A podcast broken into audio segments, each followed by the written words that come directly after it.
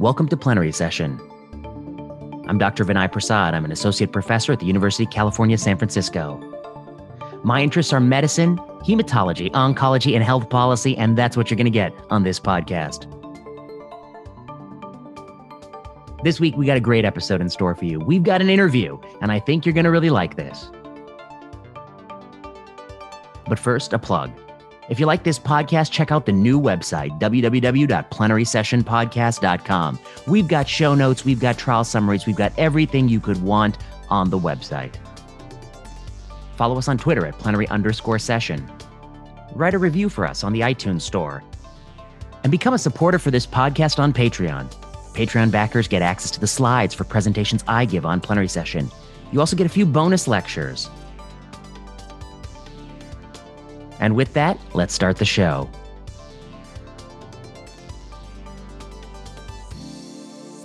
I'm back, plenary session, video edition, joined by Aaron Goodman. Thank you.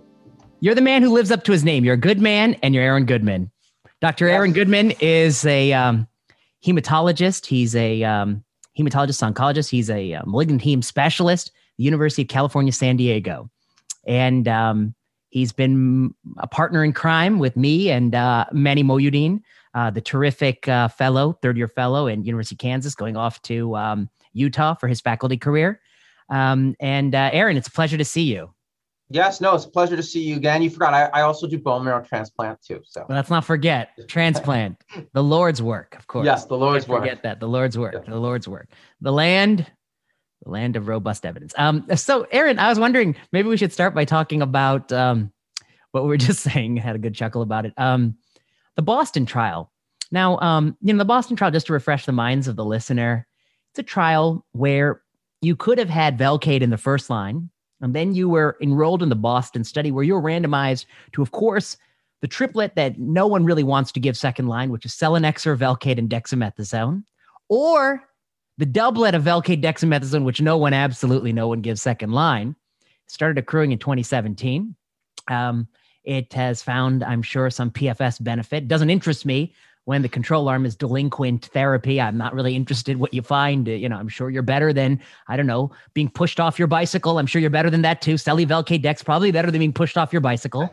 Um, but um, you know, they did their study, and we wrote and we we we did a paper on the, the control arm quality with with led by Monty, of course. Um, and um, uh, he's going to make myeloma great again. And then we did this letter on the on the Boston study. Uh, so I wonder, um, you know, what where were you seated when you read the reply um, to this letter?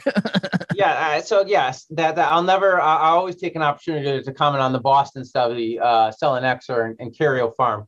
Uh, but but yeah, as you said, I mean, relapse myeloma, 2017. We're not talking about 2010 here. Talking right. about 2017. The you know in the DARA era, uh, year past the DARA era, um, where they they took 70% of patients were already treated mostly with CyBorD, d some got RVD, and then had a 50% chance of getting Velcade Dex.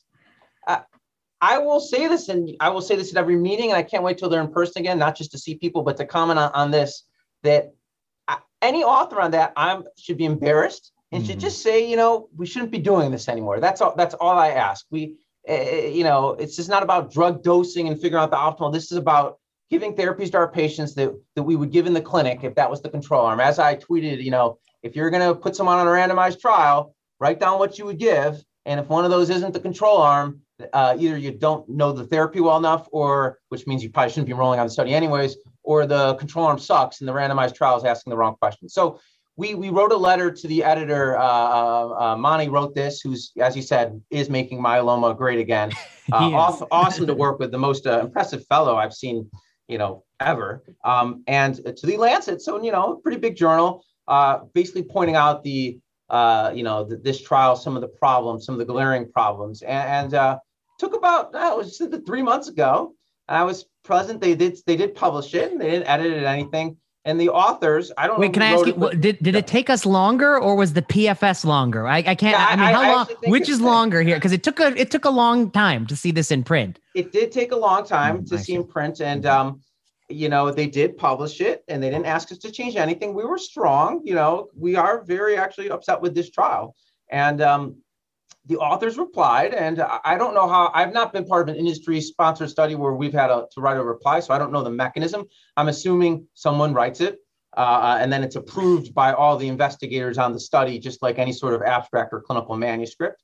What you're uh, referring uh, to is true true scholarship. You mean true scholarship? Yes, Someone writes it, puts on your desk, and you just say that's okay. Yeah, yeah probably a Karyopharm writer. Although that's me hypothesizing, so I don't. I it's don't fair know. Hypo- I, that's that was my hypothesis. Yes, yeah. and so they wrote, and instead of just saying, "Listen, I've screwed up many times too. I have, and I've learned from many times now, especially with my wife and honesty, is the just recognize, acknowledge it, just admit it. Most people forget about it in a day. I mean, they do, and try not to do it again and, and strive to do better. And I was hoping for something along those lines, but um, you should read the reply for yourselves. But um, it, it, was not that. Basically, they made arguments that the control arm was fine.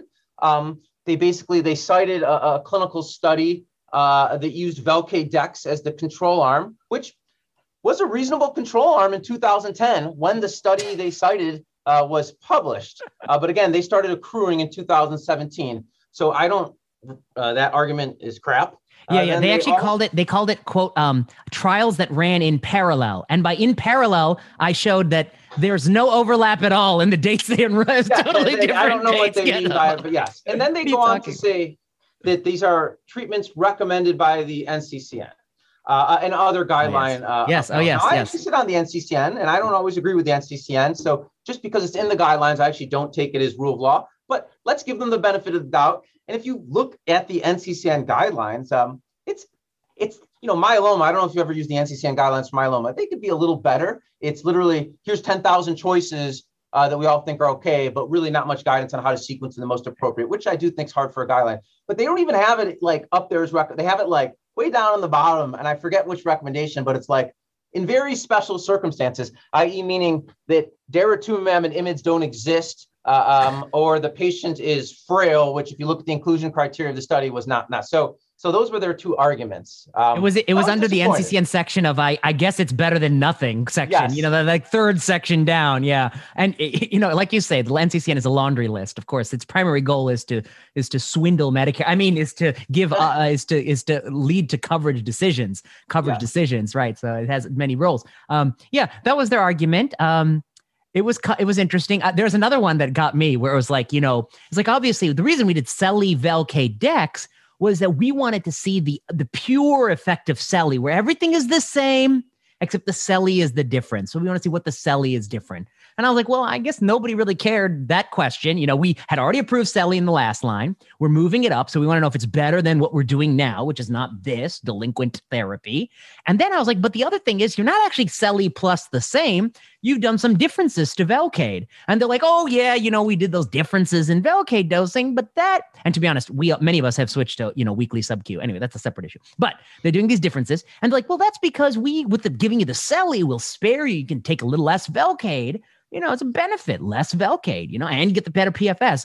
And then I was like, little revisionist history. I was like, let me remember. I thought I saw a dosing study. So Mani actually found it. Um, we were talking on the phone, and um, yeah, it's an old study from Blood, and it basically shows um, that uh, the reason they they lower the Velcade dose was they can't give selinexor with the older Velcade dose. It had way too much toxicity um, because it is a toxic toxic drug. Um, so you know, it was a disastrous trial. And I don't know, when you do something wrong, I guess that's okay. You should just fess up when someone points it out to you and say, we won't do it again. That's what you were saying. Um, but to say that you're wrong for saying I did something wrong, that reminds me of a certain politician I haven't yeah. I haven't seen in a while, but he he liked to do that. But the actually I was watching CNN. That's all. Uh, first of all, it was an accident. It was an accident. scene CNN was turned on. I normally don't. I don't even have cable, so I don't watch CNN. But um, it was all they were talking about was this person who had revision history. Anyway, you were saying um, you were saying about this that um that you tweeted about it, and uh, you tweeted the stock price of of Karyopharm uh, and uh, it, it, ain't doing hot. And then some anonymous accounts started getting on your case. Can you talk well, about that? Was, yeah, the anonymous account was basically I was on another podcast uh, uh, debating. Uh, There's no um, such thing as another podcast. I'm no, sorry, okay. I won't say the name. um, uh, debating actually the chief medical officer of Karyopharm. oh yeah, um, that was good. I think we can, you know, without discussing much, someone's conflicted in this discussion. It wasn't me. Um, and, and um, we actually had a good debate. And um, we both brought out our sides. And my stance was that the Boston study is not a great study. And I gave my reasons, um, and he gave his. But then he it was retweeted the, the podcast, and he basically, and he um, seems kind of mean, he hurt my feelings. You know, he uh, made fun of my voice. I guess it was too high for his liking. Uh, that I should stay out of this. The drugs approved, and was pretty uh, mean, demeaning. Um, and this was from an anonymous uh, account. So yes, uh, uh, I just retweeted him back the stock price of Karyopharm. Uh, he said what? he said something like, "You're not the intellectual giant." Yes, I'm not. The, I don't claim to be the intellectual giant. Uh, as my, the chief my wife, medical officer of Karyopharm Pharmaceutical. Yes. Okay, you know. my wife was new to Twitter. My wife's new to Twitter. I said, "Don't get involved with these guys," and she got pissed off or offended. Excuse me. And uh, who's this? He, my wife. Oh, I see. She, yeah. She got offended that I was being made fun of. Uh, uh, and then she even replied to him. And then he uh, went after both of us uh, and our whole family. Um, so uh, oh I stopped goodness, interacting with him. So nothing um, to, that's not yeah. laughing matter. I'm sorry no. to hear that. I'm, I'm sorry. I'm sorry. It's, it wasn't violence. He just said that we uh, we're all not too intelligent, which is fine. That's his. Oh, I see. Okay. Well, I, I guess I would say a few things. Um, you know, uh, I, will just tell you a little story because I haven't. I don't think I've ever told this story on the podcast. Um, I think you might find it funny. Um, well, um, you know, I, I, uh, you know, I, I mean, obviously, I'm a big fan of your account, and I think I was like drawn to you because of your one-two punch on Karyopharm. Because I know it's a, obviously it's a terrible drug. I've been feeling that way for a while. Um, but it's always nice when someone lets you say it, lets you retweet. I was like, yeah, Aaron, retweet that, retweet that, retweet that. Um, so, um, you know, when I started on Twitter, um, 2015 ish, I started to I, I, I threw some punches. You know, I was out there throwing punches, and then uh, one day, you know, I had like a thousand followers, you know, like not too many. Actually, actually, those were the, actually those are the great days. Actually, you forget when you have a few f- more po- more followers, more problems. Aaron, I like to say more followers, more problems because uh, you know the, the double edged sword. So I had few followers, but I could say what I want. Had some good repartee, good dialogue. It was fun. It's fun. You know, those are the good days of Twitter. You could really have some fun. Now you can't have fun. It's all you know. It's all shaming and quote tweeting and screenshotting. It's a buzzkill, Aaron. It's a buzzkill. But back then you have some fun. Then one day I opened my Twitter account and the and what followers went from 1,000 to 2,600 one morning. I was That's like, what, the, what did yeah. I do? I was like, I hope I'm not trending. I was like, I hope I'm not trending. And then I found that on Stat, that the, the, the, the website Stat, they had like 10 biotech accounts to follow, and they were added me as one of those accounts to follow. This is a critical voice in oncology. And I was like, okay, wow. You know, I didn't know any better. I was like, I'm flattered. But then something happened to me, Aaron. In the weeks that followed, I was the same person, the same opinions, but the hate was just pouring in. It was anonymous account, an anonymous account, an anonymous account. I was like, who the fuck are all these anonymous accounts? Who are these people, Aaron? And you know what it turned out to be is inadvertently, Stat had pushed my account into all the investor groups. They're the ones who are on there, right? And so now my followers were precisely the people I don't want people who don't know anything about medicine for the most part. There are a few good investors, but most are known little to nothing. People who are trying to make their money back, which I don't want to be followed by. People who don't understand any of the principles of medicine. People who, frankly, I don't, I'm not even sure how much they care about patients. For the most part, there are many, there are a few good ones, but there are a lot of, I don't know. They're just in it for the money. And they're anonymous and they're trolls. And so, you know, then I then I had to block a bunch of them then someone's like, "Oh, you shouldn't block people."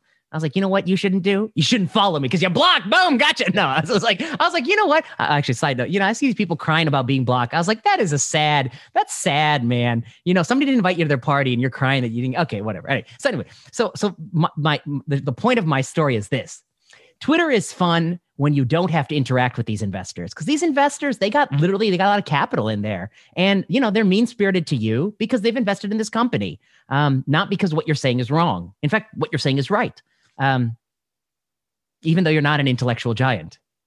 Yes. No I, these i've noticed that the disparaging you, accounts or comments that i've gotten now in the you know nine months i've been active on twitter when i then go out there look at their account or even do a quick google uh, um, you can see that they're in, in, of the investing type. I've even gotten emails, um, um, um, long emails. I, I don't know. I'm sure you've gotten them too. basically asking me to explain uh, uh, more in depth my my my my tweets, and that it, I'm doing a disservice to patients, and that I deserve to be more than just one sided if I'm going to post these things, and that it's unethical. And then even one guy asked me to phone call him for consult to discuss why my opinions on cell. I mean, come on, you know, it's. You know, I mean, I think it. Uh, like why? I mean, this company is particularly, I think, um, it's one of the worst offenders because the product is so bad. I think it's a bad product. It's a bad product, and all the malignancies. It's their only drug. I mean, they need it to that's, work. That's the thing. Yeah. The fact it's their, you know, it's the companies where they only they're one hit wonders. No wonder they keep putting that on the record player. You know, you only got one song. You got to keep playing your song, even if you got grade five AEs, even if people tell you it's intolerable. You got to play your song. So, uh, you know. I mean, well, not to, again, going back to the Boston, the, the two main things that they would say is that uh, it's all, all, uh, you know, it's, you can do an oral and it's safer. Well, there was way more toxicity in that SVD arm, including infections. And there's this hearsay that selinexor is good for infections because it's had antiviral properties. Uh, just you know that randomized trial on COVID failed. They did other than the press release. That's all I saw about it. Yeah, um, I, I was like, you know, the last thing somebody with COVID needs is have to fight off the selinexor. Yeah, yeah I, I, saw that. Yeah, believe that we opened that study in the United States, but we did. Um, and then that I think 20 to 25 percent of those patients on the SVD arm needed Nplate, you know, weekly. Oh God, of uh, course, yeah, right. Yeah, so you know, right. It, it's again, you know, uh, it has its place with no other options, and you have a good informed consent with the, the patients. Uh, um, but uh, what they're trying to do with it is, I'll still say unethical. If you want me to use the drug, show me how it works in the right place, and I'll be the first to say you're right. I guess I would say I agree with everything you're saying, but I mean, I, I, I should say what I actually think. Yeah. As, okay. What I actually think is, I the, the FDA shouldn't have approved the drug. I mean, this is fu- this is this is ridiculous. This FDA is a failing FDA, and here's why they shouldn't have approved it. When you come to the FDA with this drug, you should not get approvals in myeloma based on uncontrolled data. It's over. Uncontrolled data is not good enough. We have you well, they have the controlled data, yeah. Dr. Prasad. I mean, that's what they'll say. They'll have Boston now. The this was their confirmatory no, study. Okay, yeah, it was a confirmatory, uh, and then yep. the FDA should have halted the study. It's it's an unethical trial. Has nothing to do with the U.S. So that's separate. I mean, what I want to see, I want to go back, play back the clock. You got selinexor. Do a randomized control trial of selinexor versus dealer's choice seventh line. I'll give Cytoxan Dex. I'll beat you. I'll beat you with Cytoxan Dex. I'll beat you with oral melphalan. Uh, you know, at, uh, the, the oral melphalan. I'll give it with Dex. I'll beat you. Um, I'll, I'll beat you in OS. I, I promise you. I'll, I'll, give you. I'll give you. Um, I'll, I'll find something else. I'll give him again. I'll give him Pom for the third time, and I'll I'll beat you. I'll give him DaraPom Dex, even though they've exposed to image. I, I, but I'll beat you. I'll beat you any day of the week. I mean, seventh line, sixth line, fifth line. I think I can beat you. And so then I think the drug shouldn't come to market. I mean, the standard should be you do a trial, your drug against the best thing an investigator can come up with in the country you want drug approval in, which is this country. It's not a different country. It's apparently this country. That that's where you want the approval, and you'll see if you'll win. And I don't think you'll win. I think you will lose. You'll lose heartily. The and, argument you'll get is you're denying patients an, an active drug. In, uh, my, but I'm denying that's the argument I get. And yeah, they'll say, "Hey, right. Storm, it showed activity. There was 20% that had some sort of lowering of the M protein for months, and you'll be denying patients that care." Here's what I'd say about that. That's yes. a, I mean, it's a good argument. I'm glad you're. I'm glad you're you're playing that argument because I want to end it forever. Um, you know, what do we mean by activity? We've forgotten this business. When when they came up with activity, the scales, the measures of activity, it goes back to that dinner party that I talk about in in Malignant, which you know maybe a few few people have read, but just just a few people, not many people. But in Malignant, you know, in the in, in, in this Charles Moertel dinner party, he had people come with calipers and measure marbles through foam rubber. But based on those measurements, they decided that there are some thresholds of shrinking that beyond which we can reliably tell that those marbles are different sizes. That was activity. Activity was developed in an era where there was an infinite number of putative drug compounds, and you have to figure out what you should randomize patients to. At least pick something active. Activity was never a synonym for a benefit to a patient, but it's been co opted, hijacked. It makes people a lot of money. Um, and then I will say to you this. Um, the people who email you and they say, Aaron, you're not giving equal air to both sides of the argument. What are the both sides? It's a drug that's not that good that has come to market based on nothing but flawed studies, in my opinion. The other side is is is exuberant, irrational hype. And I bet these people aren't emailing the many hypesters. The field is full of people who are hyping. They don't say anything critical. Are they emailing all those people and say, you never say anything critical? No, they're just emailing you and saying, you don't say anything that is cheerleading. And I was like, well, the goal is not to be a cheerleader. It's not to be critical to be critical. It's to be accurate. And accurate, this is the worst drug ever. That's what I like to talk about. It. It's just not a good drug. Yeah. And I argue that if you took a, someone with a highly refractory myeloma, like they did in the STORM study, and you just picked, you took a wheel of fortune of every active oncology drug ever, including chemotherapies and anything, and you give them to myeloma patients, good, a lot of them are going to lower the M protein for X amount of time. Uh, of course. I, am being serious. No, you're right. Yeah, just yeah. give them vincristine and Dex. Yes, vincristine Dex, it'll it'll beat it. Yeah. So you know, again, maybe that drug truly is better than those, and, and that's a possibility. But I don't know because don't they know. will never show me, and they never will because they don't. They never will. now. They're not running a single good trial in their portfolio. I don't see there any. are drugs like panobinostat and myeloma that are just not used, and I, I do suspect that the selinexor will. It already has a limited role and will continue to have a very limited role, if any, uh, in the future, especially with some of the stuff coming up. Yeah, that's right. The Um, approval in DLBCL is even worse. But oh God, nother even discussion. worse. Even worse.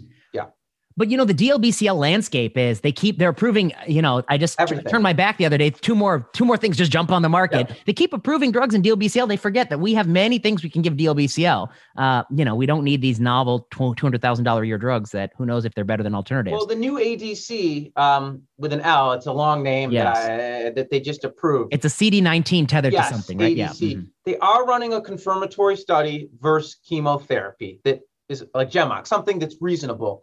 Okay. Um, um, so that I actually I, I think that's a, a fair confirmative study uh, where they're giving uh, that drug versus up to six cycles of GEMOX.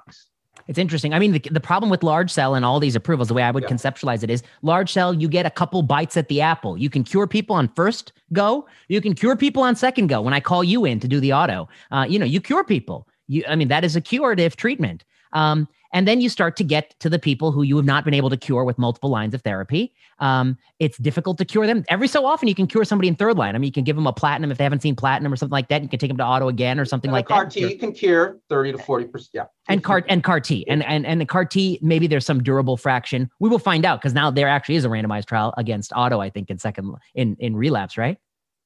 Yes, but that study, I'm waiting for the fine print. I don't want to be too critical, but they're running that study where they're taking um, early relapse, I think within six months or primary refractory, Sure. and they're randomizing to auto, which in today's treatment landscape is actually fairly cheap. I will remind people, Yes. uh, and safe in the right Yes. right patients versus uh, CAR T. So they're trying to move it up a line. yes. Which anytime you're trying to move it up a line, you want to compare it to the standard of care, which they are.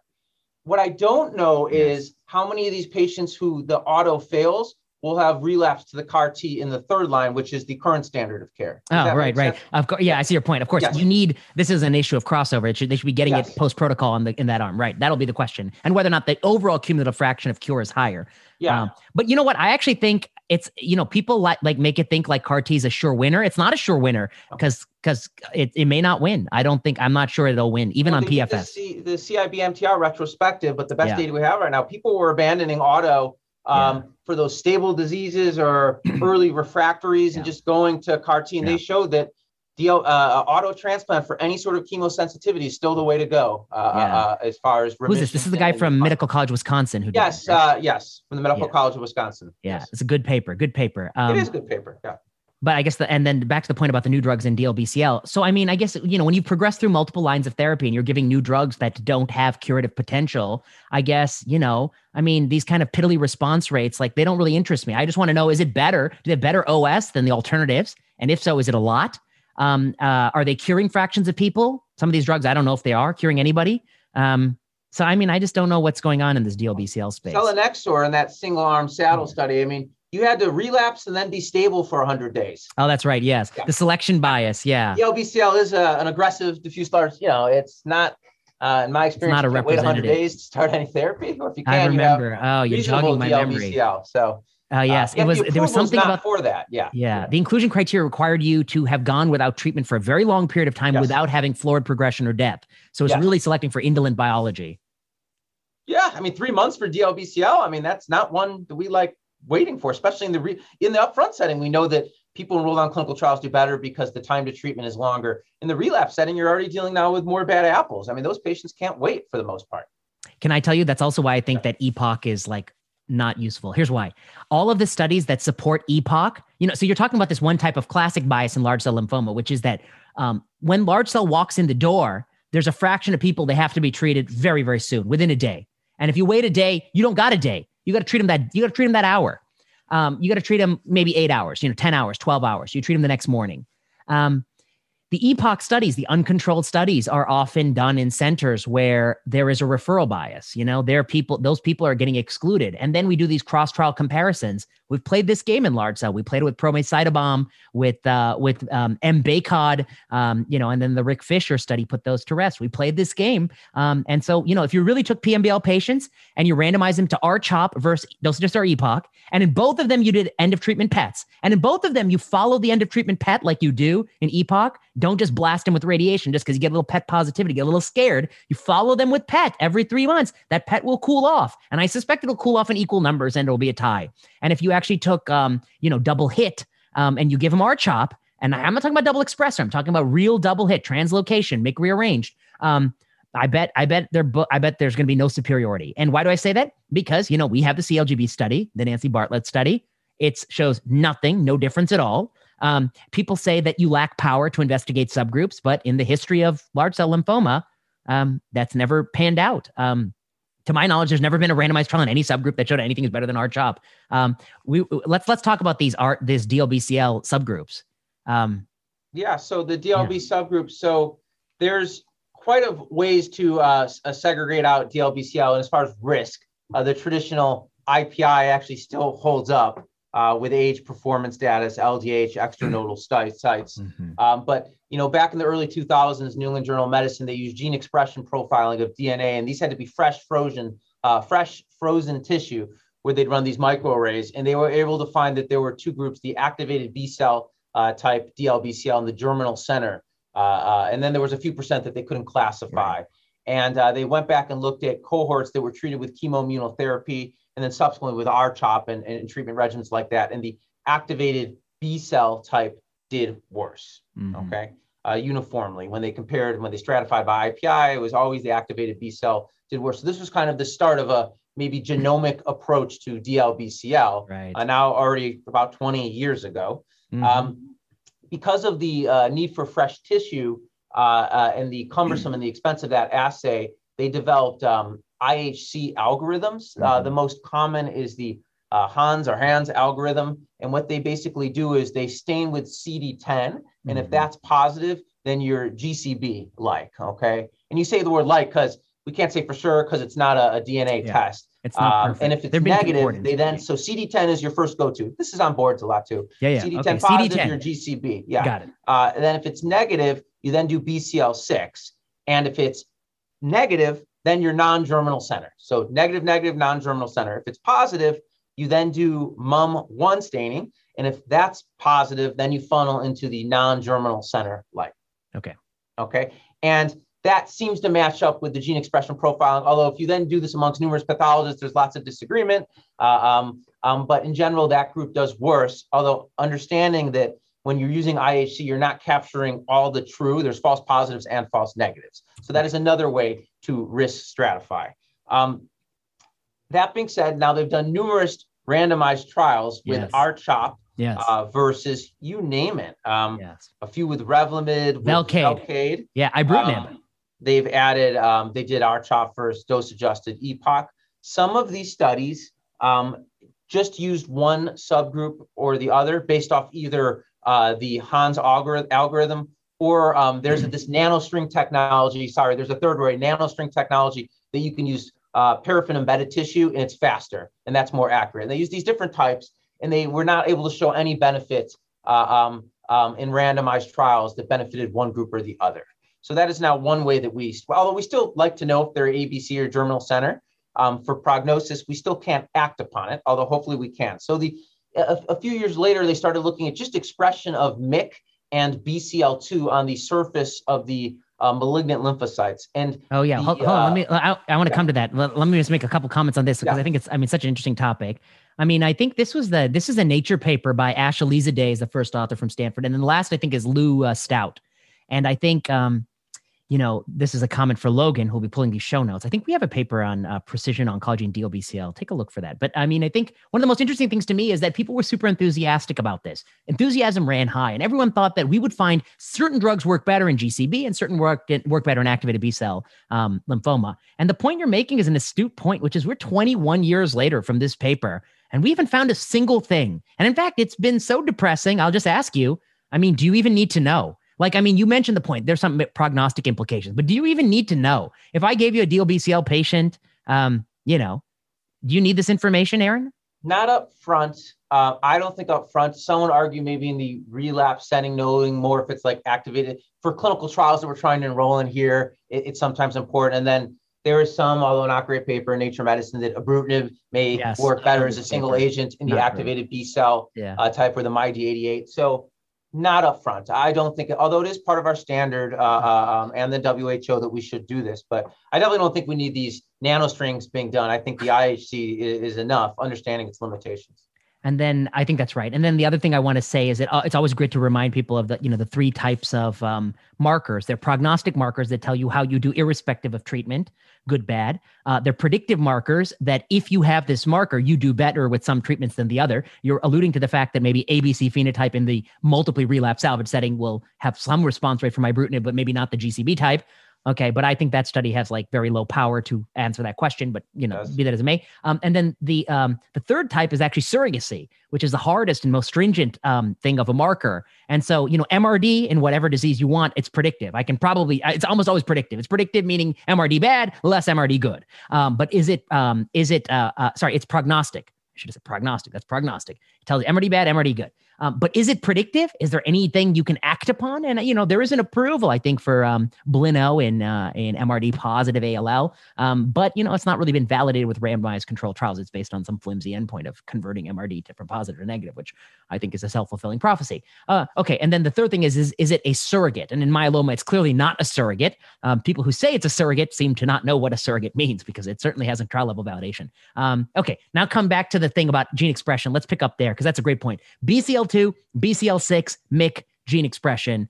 What is this double expressor I hear about? Well, yeah. So this uses IHC. So the pathologist will come back and tell you, and we mainly look at BCL2 and MYC expression. Okay.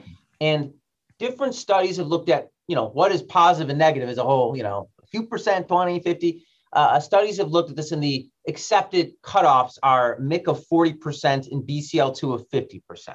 So if you meet those criteria of expression on the on the lymph on the malignant cell surface, we will, and you have both BCL2 and MYC, we'll call that a double expressor lymphoma. Okay. And double expressor lymphomas in general across both prospective and retrospective cohorts do worse treated with R-CHOP than those uh, uh, that lack the expression or just have one expression. Does that make sense? Yes. And up until a few years ago, and some people are still are, they would use double expressor as a, a, reason to escalate therapy, uh, mainly to dose adjusted EPOCH R. So quite frequently, I was um, um, when I was being trained and seeing colleagues treating these patients with more intensive therapy than R-CHOP with really, again, we know these patients do worse, but we haven't answered the question, do they do better with more intensive therapy? And then with the CALGB, the Bartlett study, the randomized study that showed no benefit uh, to an entire population. It didn't specifically look at the double expressor, although a lot of them were double expressor, um, no benefit. I think that's starting to fall off, which leads us to the third group, which is double hit. Although okay. I don't know if you have any questions on the double expressor. I mean, I guess I would say again, do you even need to know it? I mean, as far as I can tell, you don't do anything differently based on knowing it. I do not. I don't okay. either. Yeah. yeah. Okay. Double hit. Hit me. double me. hits. Hit me. Um, so double hit means you have an actual. So it's now an aggressive B cell lymphomas with rearrangement in MYC and BCL2 or BCL6. So that's the pathologic diagnosis. We were calling these double hit before the WHO in 2016 uh, uh, made that more, uh, uh, that they gave it that exact name that I just said. And so these are diffuse large B cell lymphomas with genomic or rearrangements of MYC with some partner, usually the immunoglobulin heavy chain uh, locus, but it could be another partner. And you have rearrangement of BCL2 with some partner or BCL6, okay, or it could be all three, triple hit. You have to have MYC, okay? So BCL2 and BCL6 without MYC isn't in this group. Uh, so you have to have MYC plus one of the others. Okay. And if you look at this group, they seem to do the worst uh, with chemoimmunotherapy with you know long-term outcomes of maybe 20 to 40 percent instead of mm-hmm. the usual 60 to 70 uh, right. uh, percent across retrospective and some prospective. Although these numbers are very small, uh, they're less than five percent. I will say that the double hits are enriched in the germinal center uh, uh, group, much while the likely. double expressors are enriched in the activated B cell group, but there is some overlap. And, and to, to, to diagnose these, you need FISH with these probes. So it's more expensive you need the three probes. So some centers have argued testing everyone. A lot of centers do that. We test everyone. Some centers recommend maybe just the germinal centers to save some money, although you will miss uh, a few uh, in the activated B cell. And some recommend only the expressors, but there are definitely ones that don't express for various reasons due to post-translational modifications that have that uh, double hit rearrangement. Okay. And in retrospective studies, only retrospective studies, uh, there seems to be a benefit uh, um, uh, uh, of remission and maybe even survival with escalated therapy, whether it be hyper CVAD or dose adjusted EPOCH. Um, and um, there was one other retrospective study that asked a lot of my colleagues, even maybe even me at some point, said, "Oh, these are bad lymphomas. Let's auto them in CR1." Um, oh boy. Um, and um, we have a randomized study uh, that showed no benefit to auto CR1 in the in the uh, uh, total population of DLBCL. Subgroup showed maybe a benefit in the high IPIs, but people were starting to auto these patients in CR1. The largest data set we have, uh, I think it was out of Herrera, City of Hope, was a retrospective look at patients in CR1 who got auto, and it actually showed no benefit to auto if you got dose adjusted EPOCH up front. But if you got R-CHOP and achieved a CR, then you needed an auto. You can see all the problems with these retrospective groups. Uh, um, but the bottom line is the accepted treatment for these patients is intensified therapy. Yeah. At least in the NCCN, that's preferred. Understanding that we have a randomized study showing intensified therapy in the group as a whole is more toxic uh, without a benefit. Uh, you know, I think if you don't give a dose adjusted EPOC, you're going to be told you're under treating patient. I have a very long conversation with my patients about this. That's all I'll say right now. it's very well. I, yeah. I guess yeah. I guess I, I think it's a good summary. I guess I would say, I mean, ABC GCB. I don't need double expressor. I don't need double hit. Double hit is the one place where I think many people will say you should be giving R-EPOCH or something like that, hyper CVAD or something like that. Um, I think strictly speaking, they don't have a leg to stand on. They don't have prospective randomized data in that population. Um, they will say that it's a rare subgroup. We can't get that. And I will say that, you know, you're giving a lot of people extra toxicity. You should just run that study and you may be surprised to learn that, um, yes, they do poorly with R-CHOP, but they also do poorly with R-EPOCH. That's entirely possible. And these kind of retrospective comparisons, I mean, I don't even know what to think. I mean, you know, I know like I mean, you can believe in them. I mean, I I see why someone might believe in them until somebody actually does a few and sees how they turn out. Because then I think you don't believe in it anymore. I mean, like I just don't believe in it. I mean, I guess I would say that if somebody told me like, why are they doing this? And the answer was, we know patients don't do terrific with R-CHOP, so we're just going to do something different. Versus a retrospective study showed that people who got this other thing did slightly better than if they got R-CHOP. I think those are like similar levels of evidence in terms of like super low quality. Um, and you know, there's all this confounding by the, the, the, the confounding by indication, which is like, you know, the person who you're going to eyeball and you're going to say, well, even though they're double hit, you know, I I don't even want to try that R chop. I don't even try that R epoch. I don't want to try hyper CVAD. I just let's just go with chop with this person. Um, that you know that might be a person destined to do poorly no matter what happens to them. And so I just don't know what to make of it. I mean, I I, I think you're right to say the best we can do right now is to have that long conversation. I think we should also, quote unquote, what do they call it? We call it normalizing.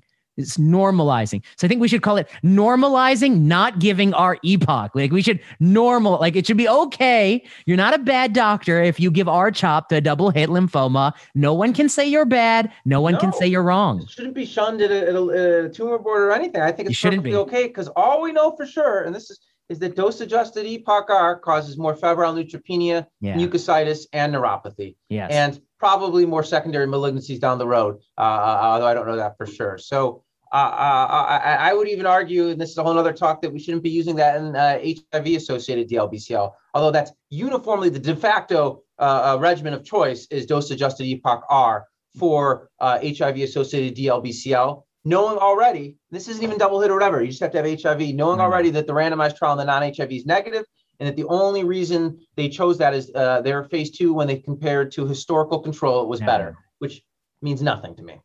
I mean, to be honest, I'm going to say it. Say it. The uncontrolled lymphoma studies are useless. They, I don't they, even know. What, stop doing them. Stop yeah. doing them. Randomize or get out or don't even do the study. I mean, if you're not going to ran- if you're not going to answer a question, then just don't do it. If you're just going to do uncontrolled, uncontrolled, uncontrolled. The AIDS Malignancy Consortium, I'm friends in it, but like they, they just did a randomized trial. They did dose adjusted EPOCH R. So these can be done. Yeah, they, they can be done. Dose adjusted yeah. EPOCH R versus dose adjusted EPOCH R versus vorinostat.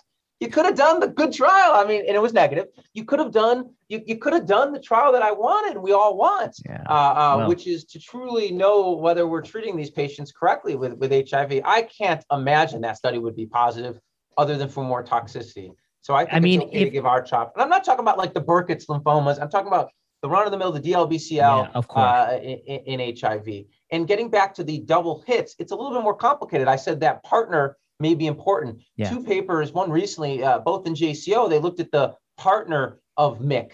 Uh, and it looks like the you need to have that binding partner be the immunoglobulin heavy chain locus. And yeah, if it's right, rearranged right. with something else, or right, if it's amplified, these were all people that we were throwing into this wastebasket of double hit, didn't have the bad prognosis. And then now there's these double hit signature studies, one in JCO and blood, that show that there are double hits that lack the signature and do okay. And there are non double hits that have the double hit signature that do bad. We do not know enough clearly, and we are working on it.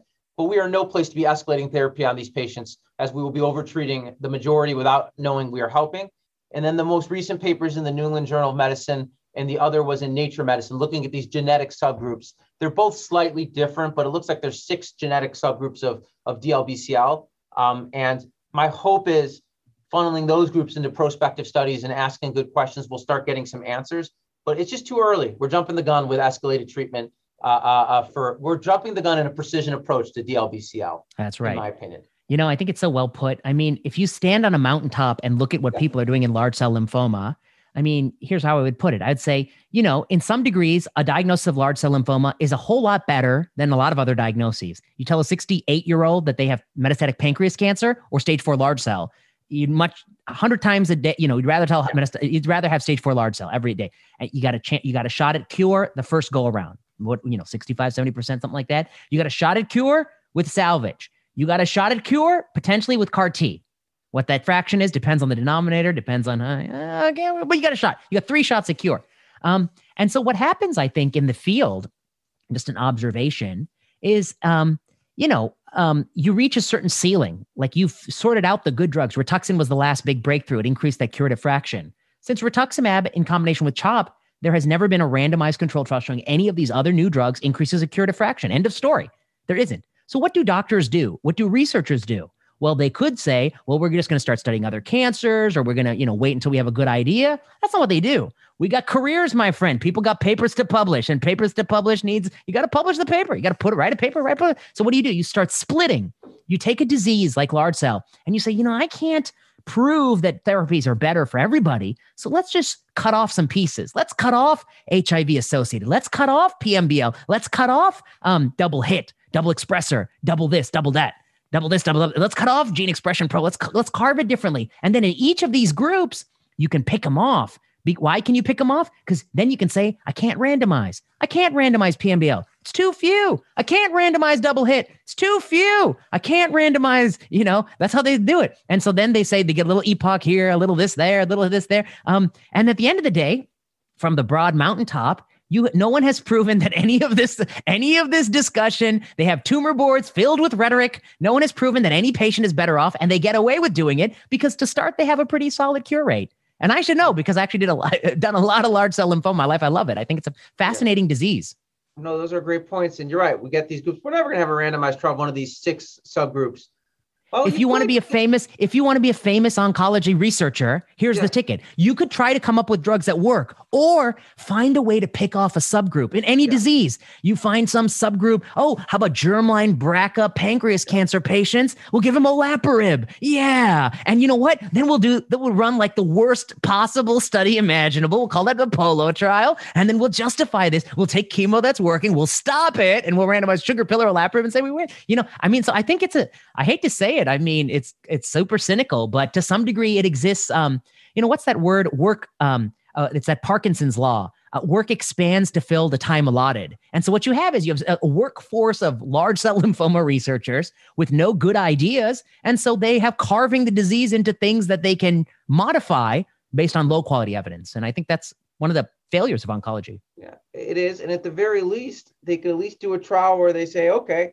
we'll treat one group with R-CHOP, the other group will yeah do all this fancy testing on, segregate into groups, and to our precision approach, at least as an aggregate, they can show that at least a precision approach has some sort of benefit. I mean, you could do that study. There's, of course. I don't know if you followed, you know, I got in so many fights about that over the year.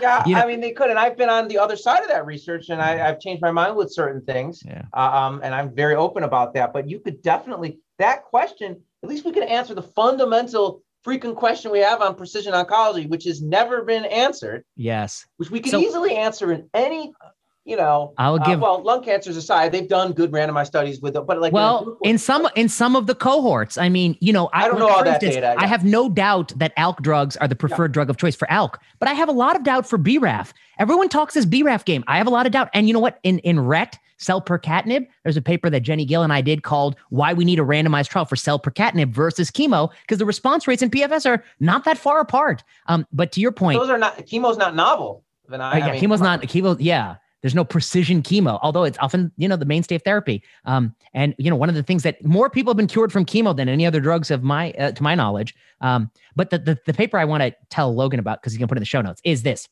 Um, why CMS should dem- demand a randomized control trial of F1 CDX or Foundation Medicine, where we basically said a couple years ago when we decided to pay at least two billion to Foundation for doing this test on everybody, um, you know, we could have demanded a simple randomized trial 2,000 people with any cancer, foundation, no foundation, dealer's choice. The same trial I want for selinexor, seventh line, Selly, Selly, whatever, you know, Selly Dex or whatever, versus whatever I want to give. Let me, I'll give him Melphalan and I think I'll win. I really do. And, you know, um, well, melflufen they, proves they agree that. with you. That's why they're not going to run that study. I know they agree. And in fact, you know, many years ago, they ran a trial, I think called Focus, Carf, Kyprolis Dex versus, Carf, versus Cytoxan Dex. You know this study? I'm actually unaware of that study. Oh, Focus randomized controlled trial. It was, I think, an EMA um, mandated study. Um, Kyprolis Dex versus Cytoxan Dex. And I think it was a total tie. They didn't beat Cytoxan. You know, says something. Um, it certainly wasn't positive. Listeners will check. Logan will put in the show notes. Um, okay, now we're supposed to talk. We only have a few minutes left. We're supposed to talk about these unusual diseases that not a lot of hematologist oncologists um, uh, know a lot about and relish. Um, but you, for whatever reason, I guess because you are the Papa Heme, you know, I am. It's a self. Was it a self-given moniker, or did somebody actually call you Papa uh, So uh, three, two and a half months ago, uh, I uh, someone called me it on Twitter, Papa, and I was with my kids. And I have three young girls, and I was like, I like the sound of that, and so then I put it. I didn't change my Twitter handle because I didn't know how to do that. I just put it in parentheses. Then my wife quickly made fun of me.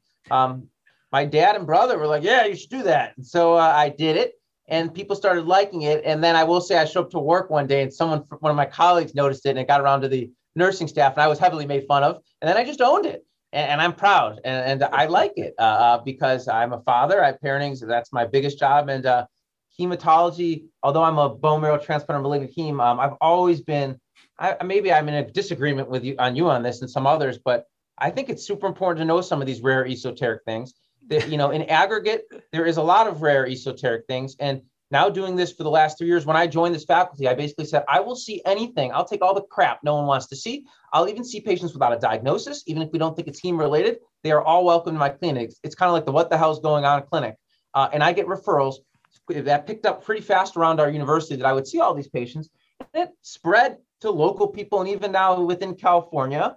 Um, and then I started seeing a few patients with Castleman's or Erdheim-Chesters, and that's enough to make you an expert because no one has them. I got on ah. guideline writing committees and patient referrals, and you know the page. So now people seek me out for these rare things, and um, I love awesome. it. That's uh, awesome. And it's, okay, it's Two exactly thoughts. what I dreamed of doing. Yeah. One, I I love that you're called Papa Heme, but I didn't think of it that way. I think of it as like, I don't know. I think you offer, um, you know, good bread and butter ed- educational content. Yeah um, and that you know makes you the papa heme, you know, teaching people a thing or two, um, like like our old man used to teach us stuff. Um, and then and then the next thing I'd say is um, I, I want to clarify the record. I actually am a proponent of seeing these uh, rare syndromes and diseases.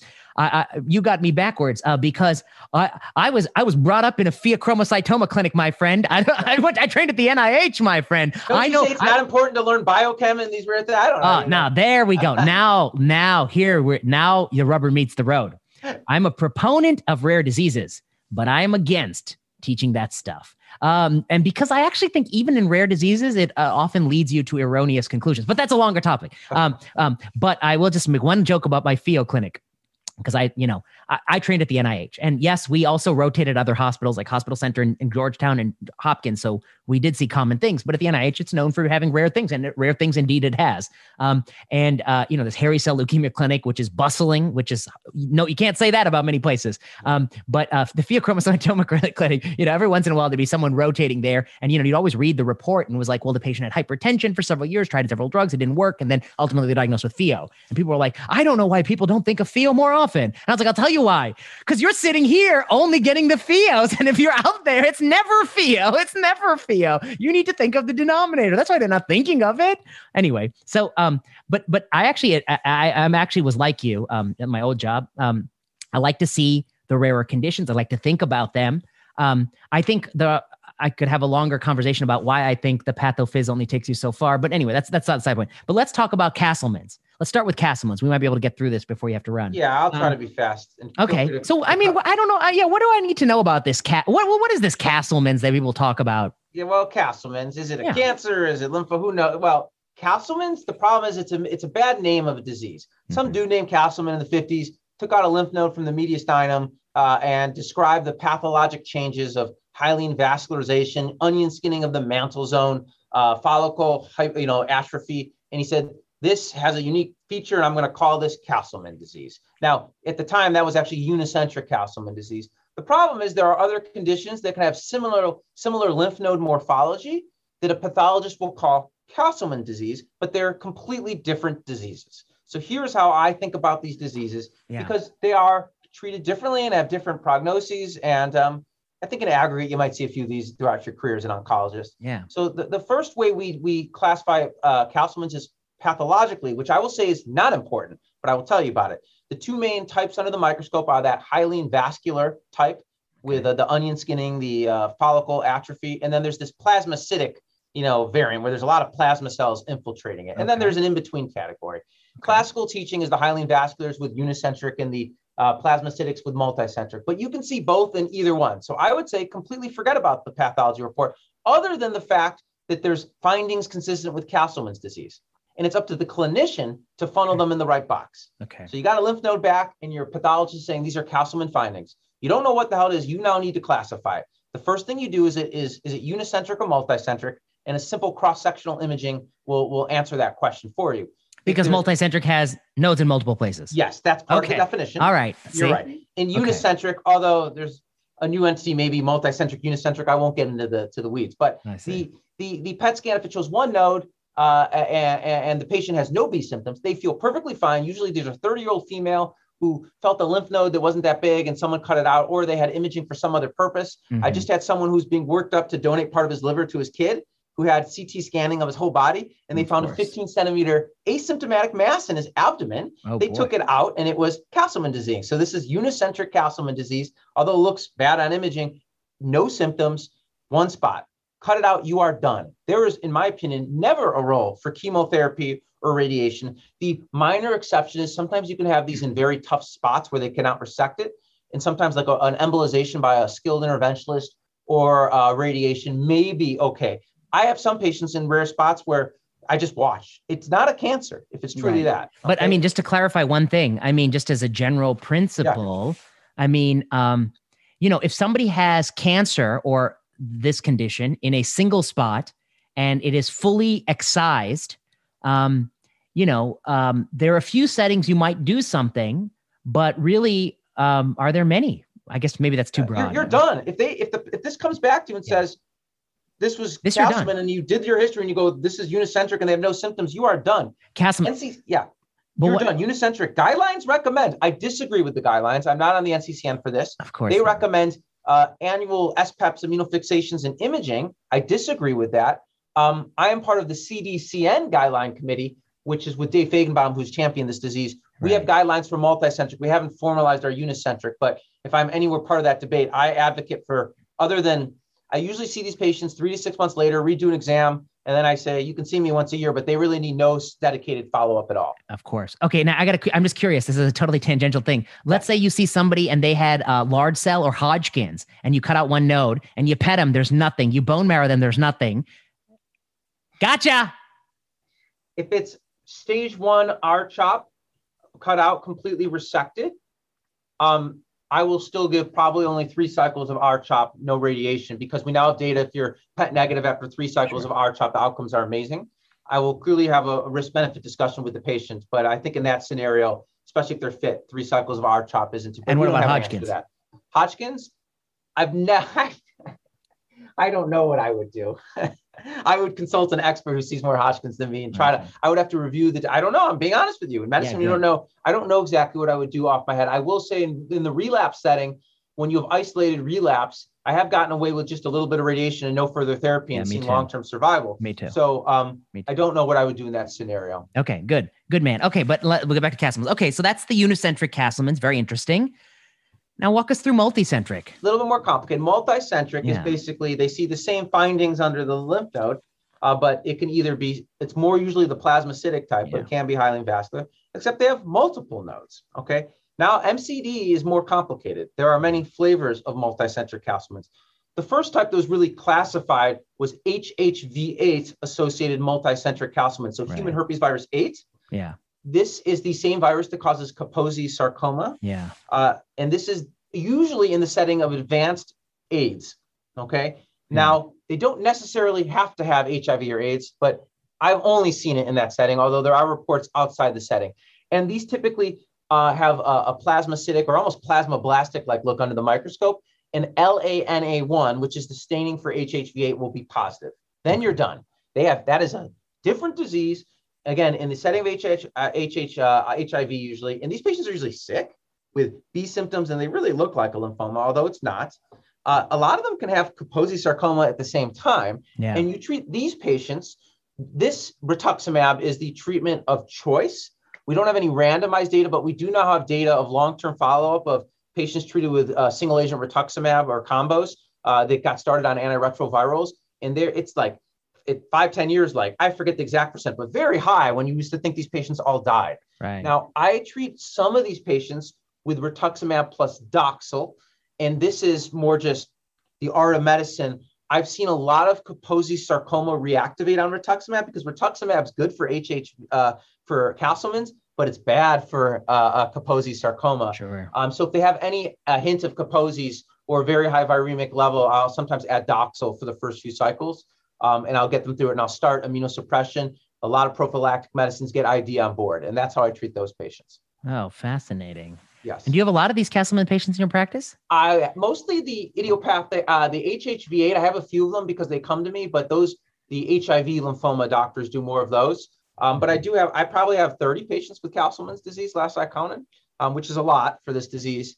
Um, so that's multicentric. The other type of multicentric Castleman's disease looks really for a lot much like the HIV, HHV8 associated B symptoms, lymphadenopathy. I mean, you think these patients have a lymphoma, they can present yeah. with anasarca, uh, renal failure, fluid overload. They get these cherry hemangiomata all over their skin, or organomegaly, except they do not have HHV8. So we call these patients idiopathic multicentric Castleman's disease, i.e., we have no idea what the hell is causing this.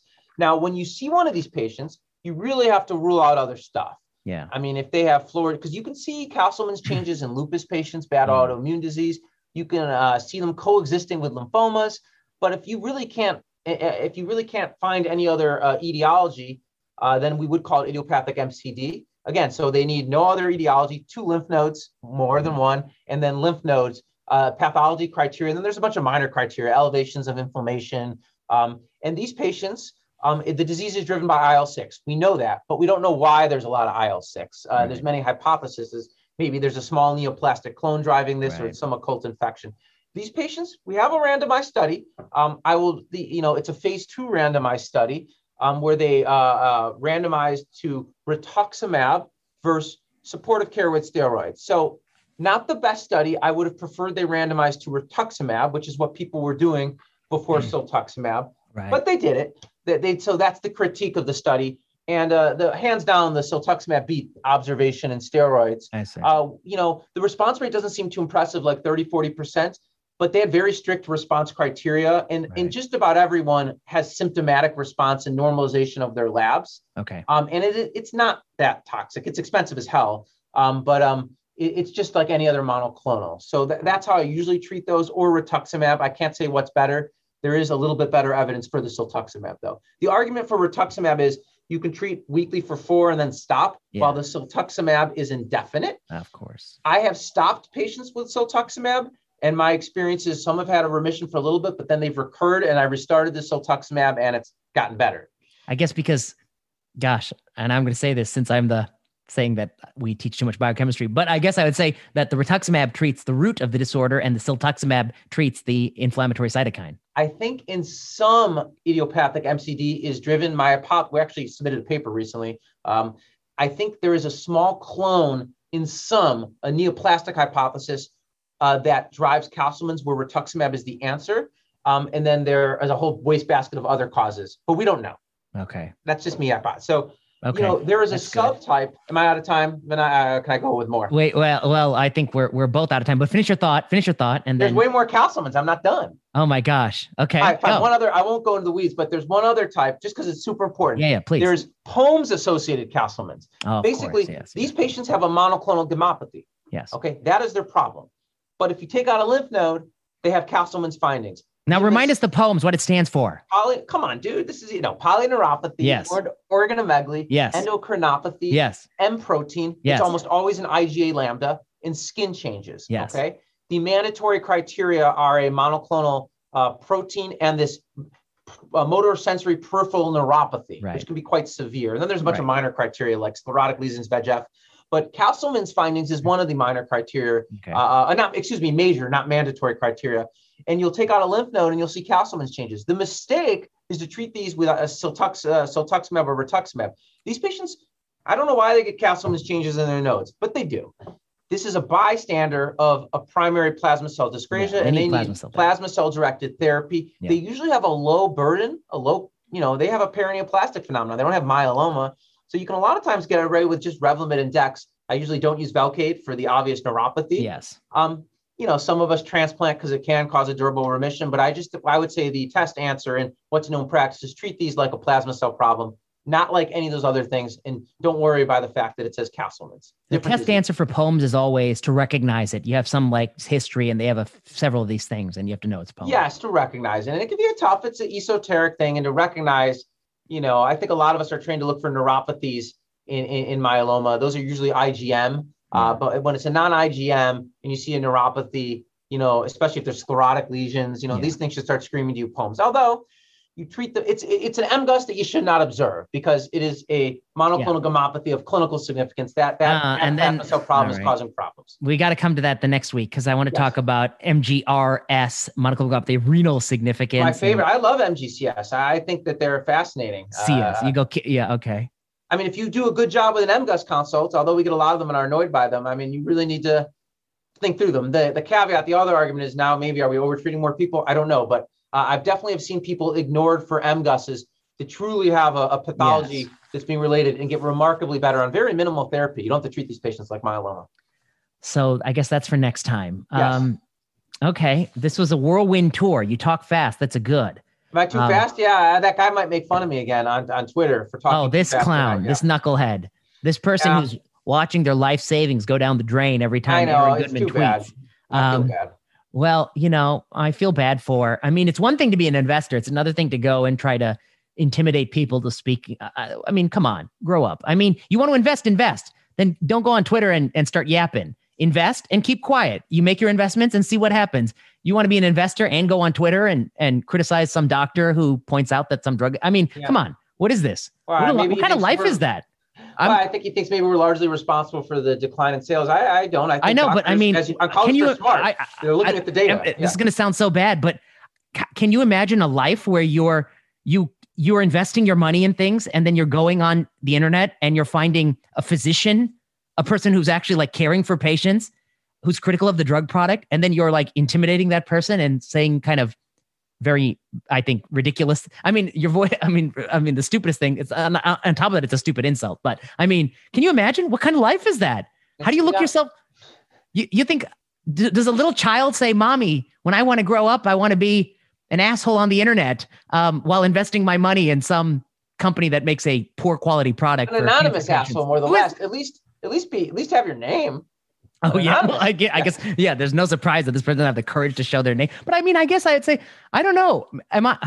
I no, I mean we got to run. But I mean, I, feel, I mean, you're right. I mean, at what point, like, and there's a lot of these people, which is this is why Twitter stinks sometimes. I mean, I've seen you get some, you know, it's like in like yeah, you want to say i mean it, this with this cyberbullying which is kind of what it is it does like you read these things and like they are a little discouraging and then like i don't think twice later but like yeah no but i mean yeah, I, I, don't know i'll tell i'll tell you why you're affected I, I, guess I I got to rant about this for a second. I guess I got to say it's, it, it relates to two of my core issues in life. One, um, you know, all normal people are always affected by negative things. Uh, so even though I probably have a very high threshold for hearing that I'm stupid, um, because I, I do in fact have a high threshold, but of course I like everyone else am affected um, to some degree. Uh, and and you know begrudgingly, even when in retrospect I am shown to be vindicated and correct, I never get that. I always get it was just an you know okay well whatever that's one thing, but um but but the axe I really want to grind is this axe of like I, I guess I got to say it's come up like four times in the last few days.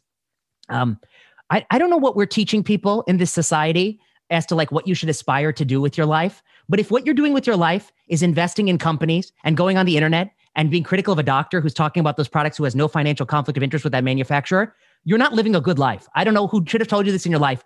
You people need to aspire to doing something of value in this life. And investing in companies and talking shit on the internet is not a value. You have no value. You're wasting your life. Your breaths mean nothing. You need to reconsider your goal in life. Being a doctor has value, it has high value. And when people come into this field, I want to say for all the faults of this field, you're not going to get paid as much as the bankers and your friends from high school or whatever, whatever you want to compare yourself to. You're not going to get paid as much. But here's what you will do. If you do a good, damn good job and you try to do good, you might actually help a few people, which is a hell of a lot more than what a lot of people can say. So you should take pride in that. And you should try to do a very good job. And you should try to be better every year and pull yourself up. And so I guess I don't know what has happened to me. I'm an old man now, but I've been, somebody told me the other day that they have a friend who wants to, um, make a lot of money and retire at 32 and just travel and i i just i just lost it i was just like you know what that's not a life worth living you you know what the goal of life my grandfather's generation, my father's generation, they believed that life was about duty and sacrifice and making the world something better. They fought in wars, they suffered immensely, they did all these things. And now we have a generation where they believe the goal is to make a lot of money in 10 years, more than anyone else in any part of this world by doing who knows what online bullshit, and then to retire comfortably and then have a, vo- a life of of of of of, uh, of, of, of, sightseeing, sightseeing. That's um, I was like, that's so meaningless. That's so meaningless. And I pity you and you will be deeply dissatisfied. Actually, the thing is, all the anxiety and depression and all those things that spill over into, you know, why they come and get mad at me for saying you can throw away your mask because they're so anxious about all this ridiculous stuff. I mean, that's a consequence of the fact that your life has no meaning. I mean, if you're sightseeing at 32 because you're retired, okay, anyway, this is a total rant, but I feel like you might see some value in this because you are somebody I can tell who prides themselves in doing a damn good job. That's why you're Papa Heme. It's not just enough for you to be a heme malignancy doctor. You take pride in it. You feel like you can do it better. You're honest about these drugs because you think we can do a better job. So I thought this might appeal yeah, to no, you. No, I 100% agree with you. And like, you know, I, I that's why I think some of these comments are disparaging, especially when they say I don't care for patients. It's like I like to think you know, I'm, I'm up late. I go, I feel like I go the extra mile with my notes, spending hours going through charts and like to really, you know, I think more than any, a smart doctor or who knows everything is just a doctor that cares is the most uh, uh, uh, important attribute. I think we all know this in the field. You can see the, I love you, my boss, but like you can see the world's expert in something. And if they're too, you just need a doctor that freaking cares and will look at some lab value or look at whatever and just not ignore, you know, just care because they feel bad about it and need to know the best outcome. That's the most important attribute. And I think I like to have some, I have some of those features. And it is disparaging when you see some random no one, you know, basically questioning that for the whole world to see on Twitter. Well, the whole uh, world's not sick. So I guess that's another fallacy of the internet is in yes. our minds, it feels as if all the eyes are on yeah. us, but eyes are never on us. But here's what I'll say to that person and yeah. to cheer and to cheer you up. I will say, you are a tremendous force of good and you affect many people in a positive way. You've affected Mani. You've affected many, many, probably hundreds of HemOnc fellows and people who aspire to be HemOnc fellows. You, your teaching is superb. Um, and I will also admit, uh, you have affected me. Um, you know, when my morale was low and I saw you come on, guns blazing, and light up this study for being flawed and problematic, I felt a renewed vigor and a renewed gusto. And I felt like you're the force of good. And I actually remembered that, you know, sometimes I wonder to myself, in this field of oncology, there's so many oncologists. Are there any oncologists who are real, an oncologist oncologist, the kind of oncologist that you can trust wholeheartedly, who will never sell you a trial that's some BS trial? An oncologist you can trust will get you the best care, who never enroll you in a study just because they're enrolling on the study. A real oncologist, an oncologist oncologist. And, you know, sometimes I look around and I start to wonder, you know, how many of them are left? I start to wonder about patient care. And then I see you come on and with your brand of, I think, education slash um, topical commentary, I see that uh, all is not lost. There is still this thing, this thing, this um, this profession that we carry, we purport to carry, this oath that we are in fact physicians who are transcend, I think, the mere vagaries of making money in the short run, um, and who actually seek to do something good, which is to change the care over the broad arc to make things better and more uh, right for patients. Uh, and so I see that in you, and so I think um, this hater don't let him get you down. Uh, this hater is nothing. And the people you have inspired and change and motivate is a hundredfold, 200 fold greater. You never get the credit you're due. Um, but in fact, as your name suggests, you are a good man and you're doing good work. Aaron well, Goodman. Thank, well, pleasure to talk I, to you. Again, I, I could say the same for you, if not more. I think you've inspired. Well, that's okay. Time's up, so then, you can't say it. But yes. pleasure talking with you, Aaron. I always enjoy this. We'll have you back. We got a lot more rare diseases. So thank you so of much. Of course. Bye, guys. You've been listening to Season 3 of Plenary Session. Plenary Session is produced by Kiana Klossner. Music by Ian Straley and Audrey Tran. The views expressed on Plenary Session are those of whoever said it and no one else. Plenary Session is not medical advice. Follow us on Twitter at plenary underscore session. Until next time.